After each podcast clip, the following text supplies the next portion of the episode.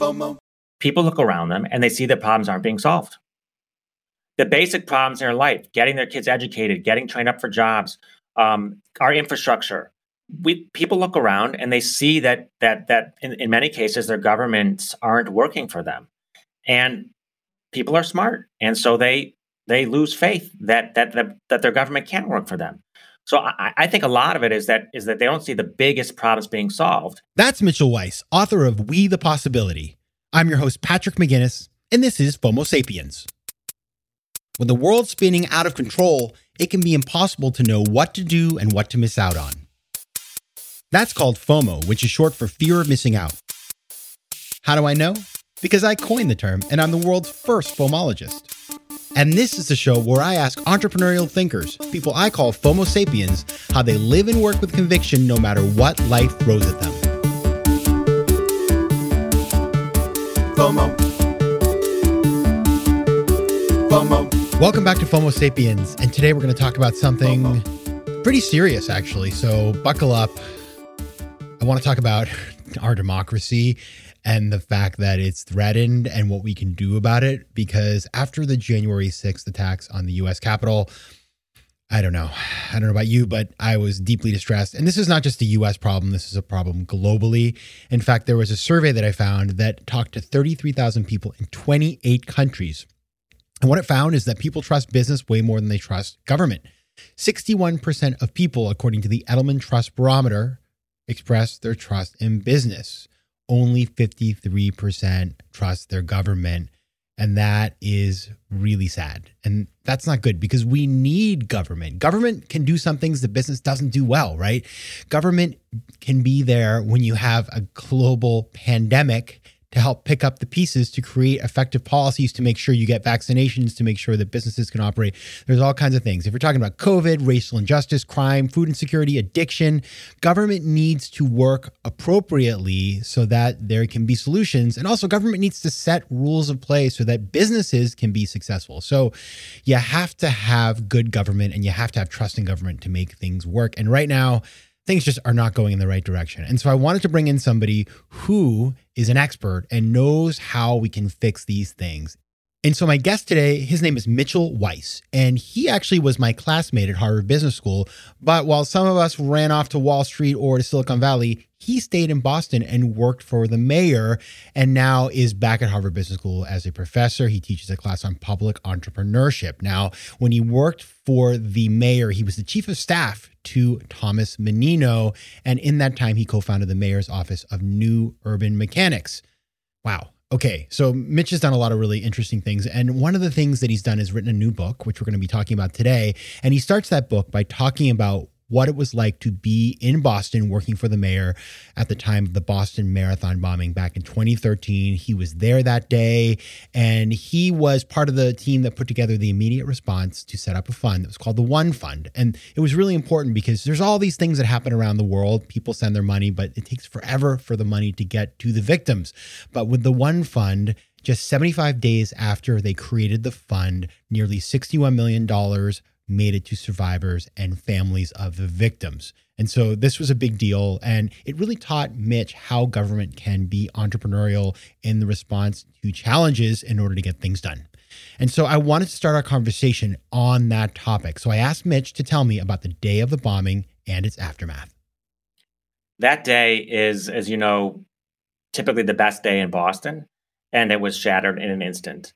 And I lived a couple hundred yards from the from where the second um, bomb essentially went off, and was actually leaving my house. My wife and my daughter were going to go see the the, the, the marathon. I was actually leaving to go see the mayor, who I worked for at the time. I was his chief of staff, who happened to be in the hospital for totally unrelated reasons. And there were people streaming towards our house, uh, crying.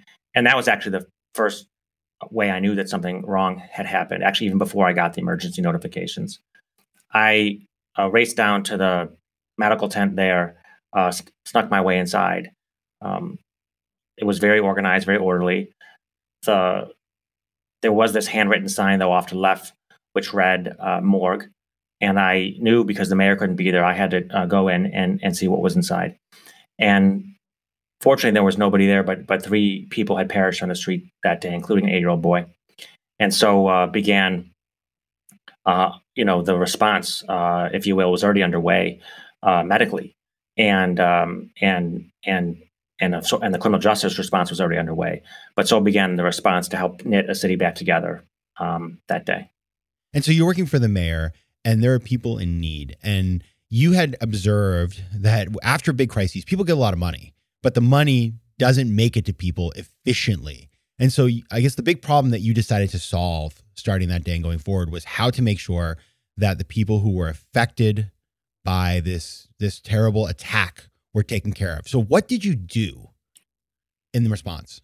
Yeah, we, the generosity began to pour in from around the world almost instantly. It's incredible. But we had observed that when that had happened in other cities, in particular, when it had happened in, in Sandy Hook, after all those kids were killed in that school, um, that the money didn't make it back out to the people it was intended for quickly enough. It had been well over one hundred um, days, in fact, since Sandy Hook, and not a penny had made it to the parents of those children. It wasn't going to bring them back, but it was intended for them. And so we wanted to do it differently. We, what normally happened was the big local established institution in town collected and gave out those monies. And that made sense. It was it was prudent, but it was also slow. And we had people in Boston who would be making life-changing decisions about limbs, about jobs. And so we wanted to get the money out quicker. And so we decided to start up our own new fund. Uh, the mayor, the governor, help from the business community. And so we, what did we do? We first had a conversation with the head of the local foundation, who, as you can imagine, was not happy. In fact, I remember him vividly telling me, "You can't start something new; you'll raise less money." Uh, we did, anyways. We he was probably he was probably going to be right, by the way. I mean, I don't blame him for saying that.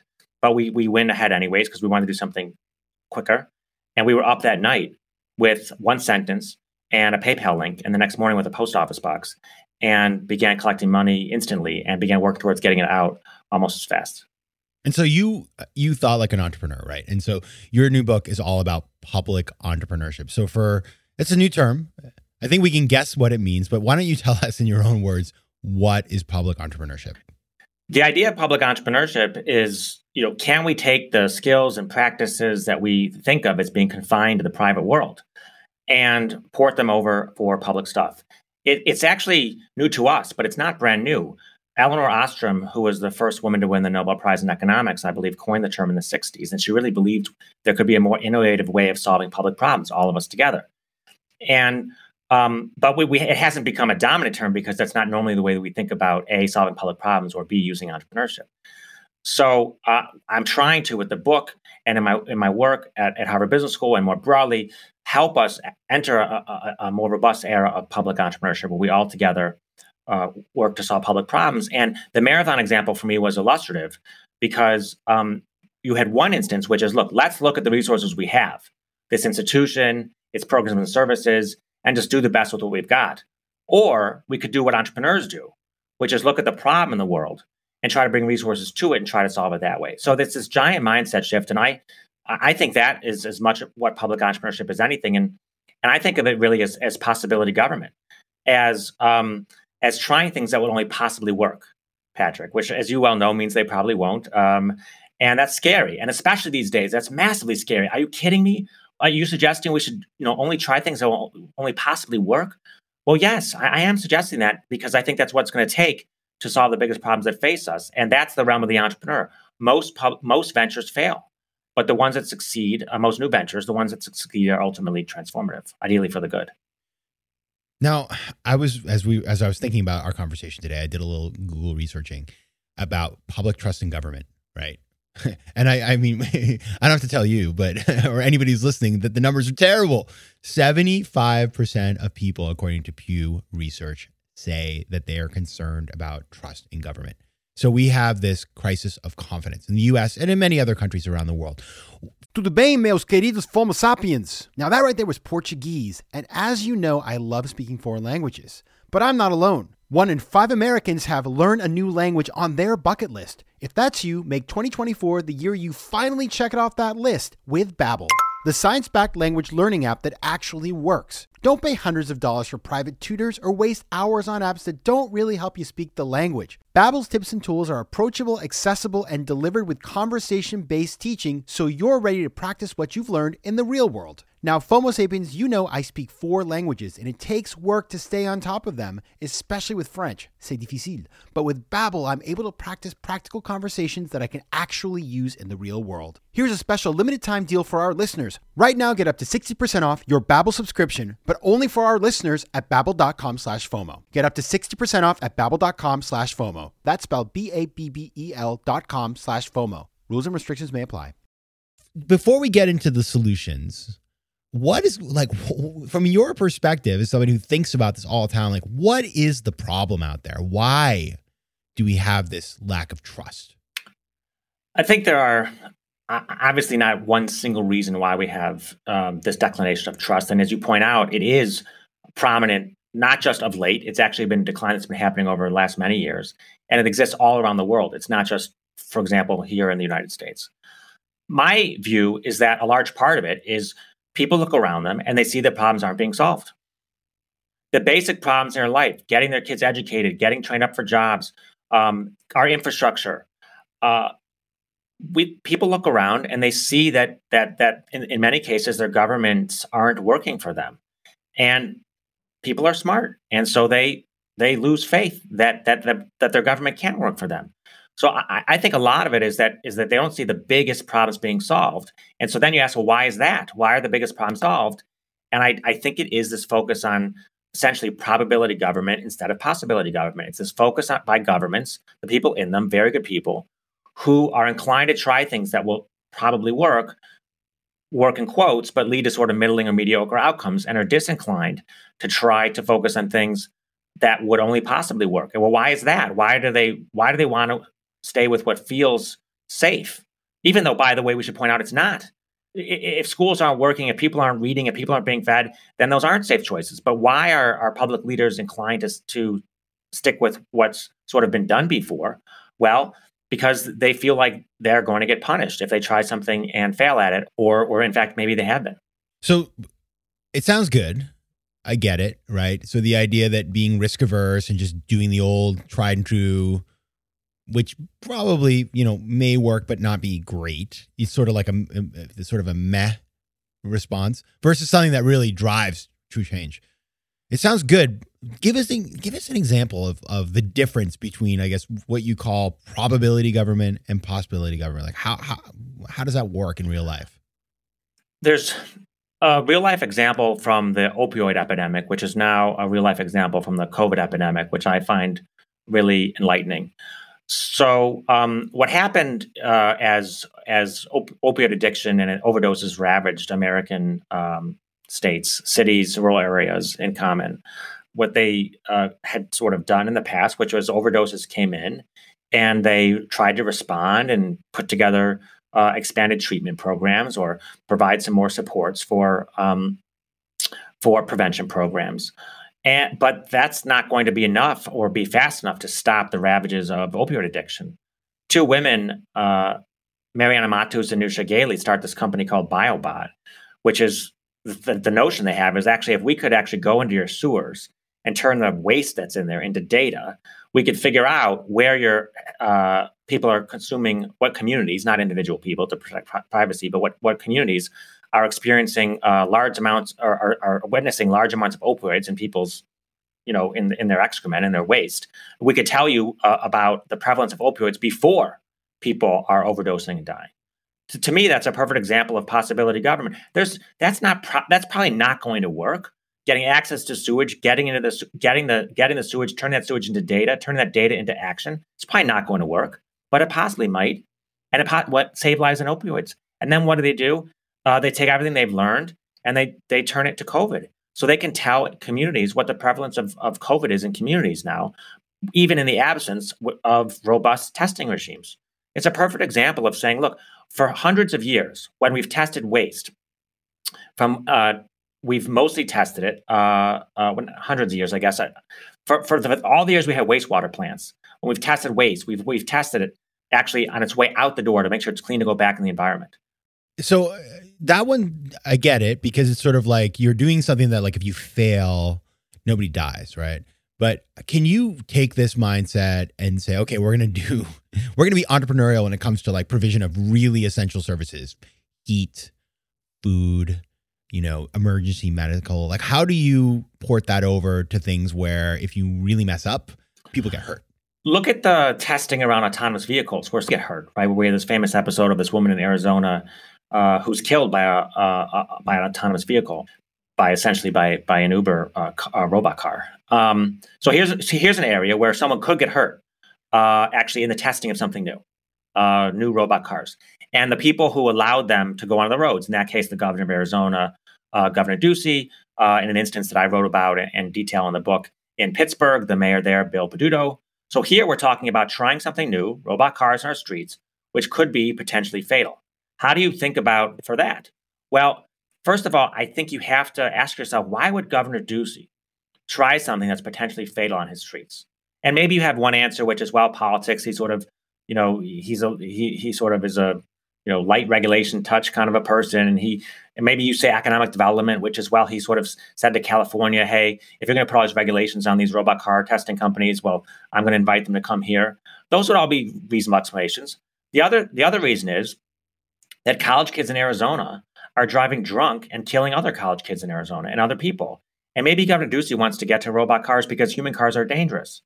This go, human-driven cars are dangerous. This goes back to the point of oftentimes the status quo is the dangerous choice. And so one way to think about, you know, food, uh, uh, heat is, it, it may feel perilous to try something new, but when people are going hungry, doing nothing is perilous too. The other way to think about it, I think, Patrick, is, is in then when you're going about testing that dangerous thing, to do it in prescribed fashion, to do it in stages. We we we know how to test dangerous things. I mean, the COVID vaccine is, a, is an example. Um, right now, hundreds of uh, potential COVID vaccines tested to make sure they were safe before they're deployed on the world writ large. I mean, why don't we take that kind of mentality into more aspects of our public life?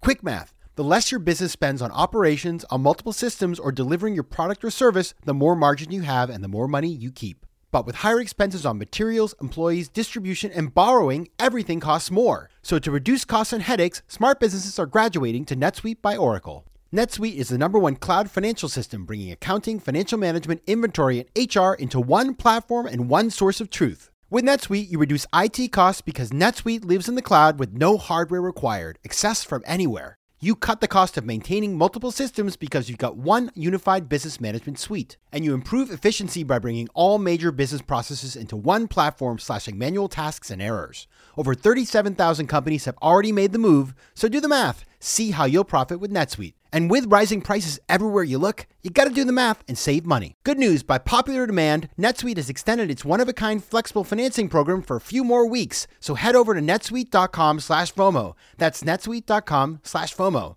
netsuite.com slash FOMO. So who's doing this well? I mean, you mentioned Arizona there. That's an interesting, I, I, I hadn't even thought of that uh, as a as an example of, of what you're talking about, but it's, it's a compelling example. But when you think around the world, and you look at governments, you know, some are way more effective than others. Who has figured this out better and what are they doing? Like, why have they gotten this down when others have not? So what I observe is that actually this phenomenon of public entrepreneurship does exist around the world. And if we look, we will find people doing it in, uh, on all, in all uh, countries, uh, I suspect on, on almost all continents. Um, there are people doing this. I would not say, though, that there's like a country for the most part, Uh, or even a city that who does this like dominantly, like this is their dominant way of working. And so we have work to go on this front everywhere. I, I would point out, say here in the United States, um, there's a there's a mayor I reference in the book, Mayor Melvin Carter of, of Saint Paul, uh, Minnesota. And he is somebody who is avowed about making sure that we're trying new things. And also, I think, pretty deliberate about, uh, about engaging new uh, people in the provision of those new things. He loves to say that his best ideas are in other people's heads. And the first step of possibility government is realizing that we in government don't have all the good ideas and we need to go outside to get them. And we can't just go to the think tanks and the corporations to get them. We have to go to the people in our community. So he's outstanding at that. He's also outstanding at, at trying new things in fairly um, modest ways, not sort of waiting four or five years and hiring all the consultants to sort of deploy the big new thing. And I would say what makes him so good at it is is that he's relentlessly focused on solving the problem. And and it's sort of like in the way an entrepreneur would, might might say, let's look at the problem and make sure we're we're we're we're, we're addressing it, not settling. Um, he he looks at the public safety challenge in his city, and he wants to upend how people have done public safety. He wants to really harness the community and the provision of public safety, and people push back on it. And he says, look, since I became city councilor and then mayor, we spent thirty million dollars more on public safety uh, now than then. Do you feel thirty million dollars safer? If not, let's try something new. Um, he one international example I'd give um, would be Singapore and their and their GovTech um, agency is a digital transformation agency, and the response uh, that they have had during COVID has been highlighted for many reasons. In part, uh, it raises some privacy uh, issues that we would we would be sensitive to here in the U S. But uh, make no mistake, the the skill set, the knowledge, the resources they had, beginning in January, already on the already in place to be innovative and nimble and agile, are totally remarkable. And if if cities, states, governments want to do this well, the other answer to your question, why, Patrick, is you have to invest in the resources and the people and the talent to have an, uh, a possibility skill set ready for when you need it.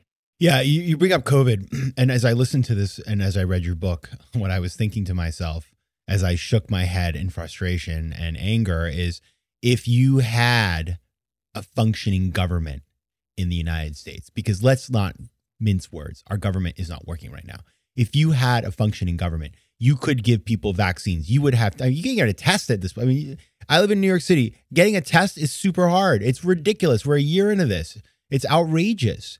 You can't get a vaccine because it's totally disorganized.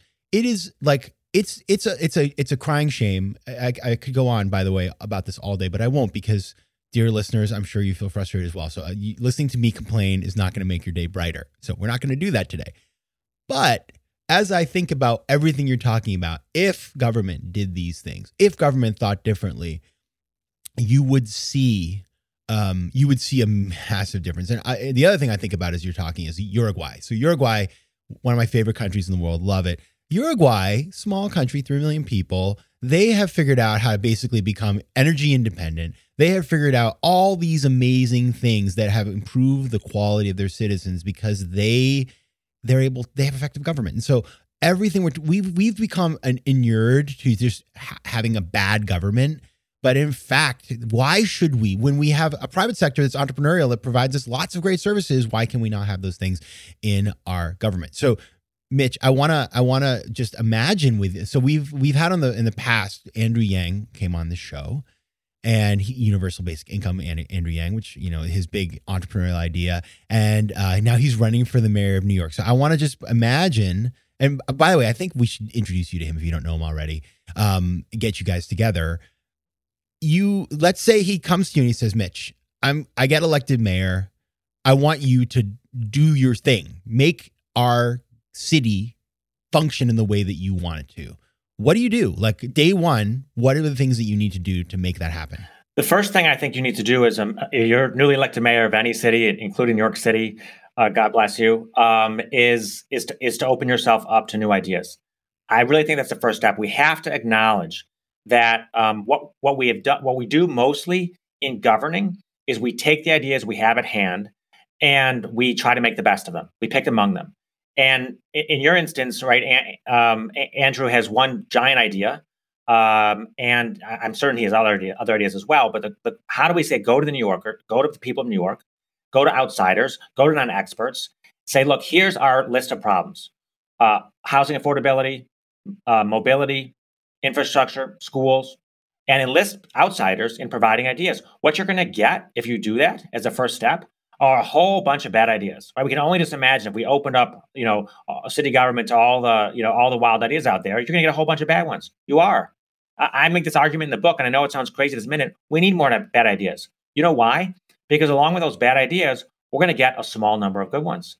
That that's the first thing I would do is if I was new mayor of a city, say, we need more ideas. We're going to accept the bad ideas, at least for this first instance, so that we can get along with them the good ones.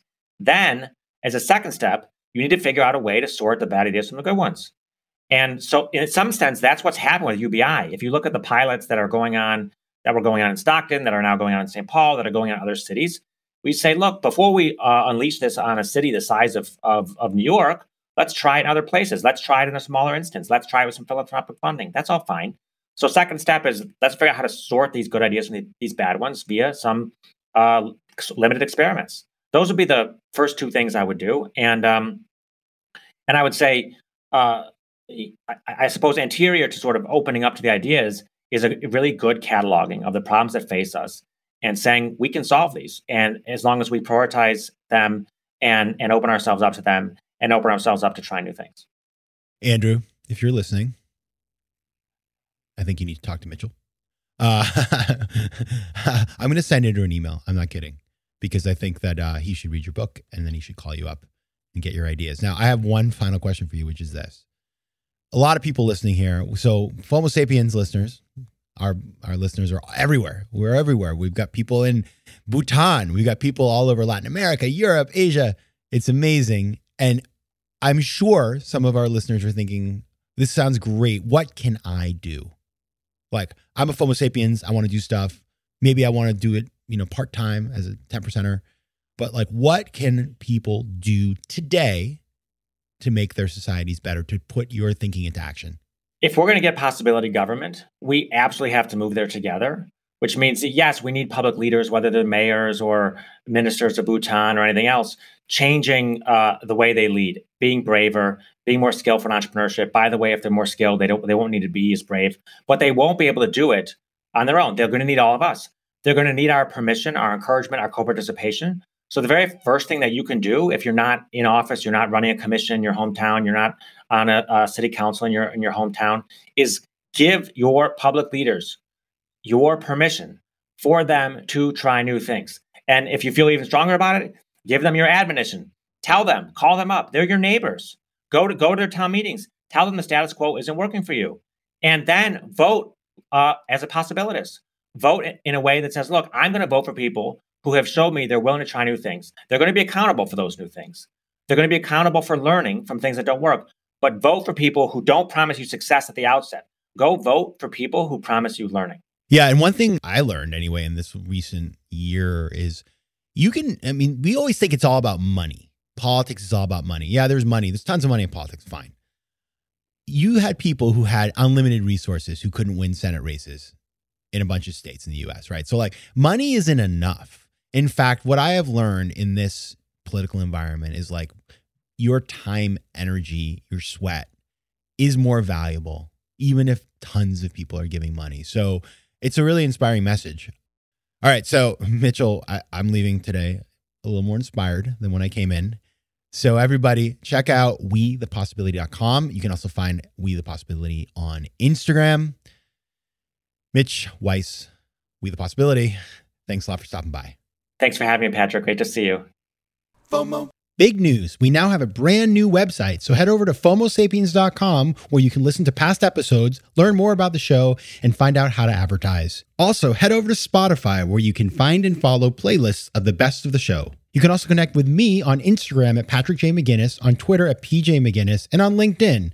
I'd love to hear from you, so don't be shy. FOMO Sapiens is recorded in New York City. Theme music is by Mike McGinnis, and editing and post-production is by Josh Elstro. If you like today's show, please be sure to rate it and recommend it to your friends. And as always, you can find me at fomo sapiens dot com and at patrick mcginnis dot com. To advertise on FOMO Sapiens, reach out to contact at fomo sapiens dot com. FOMO.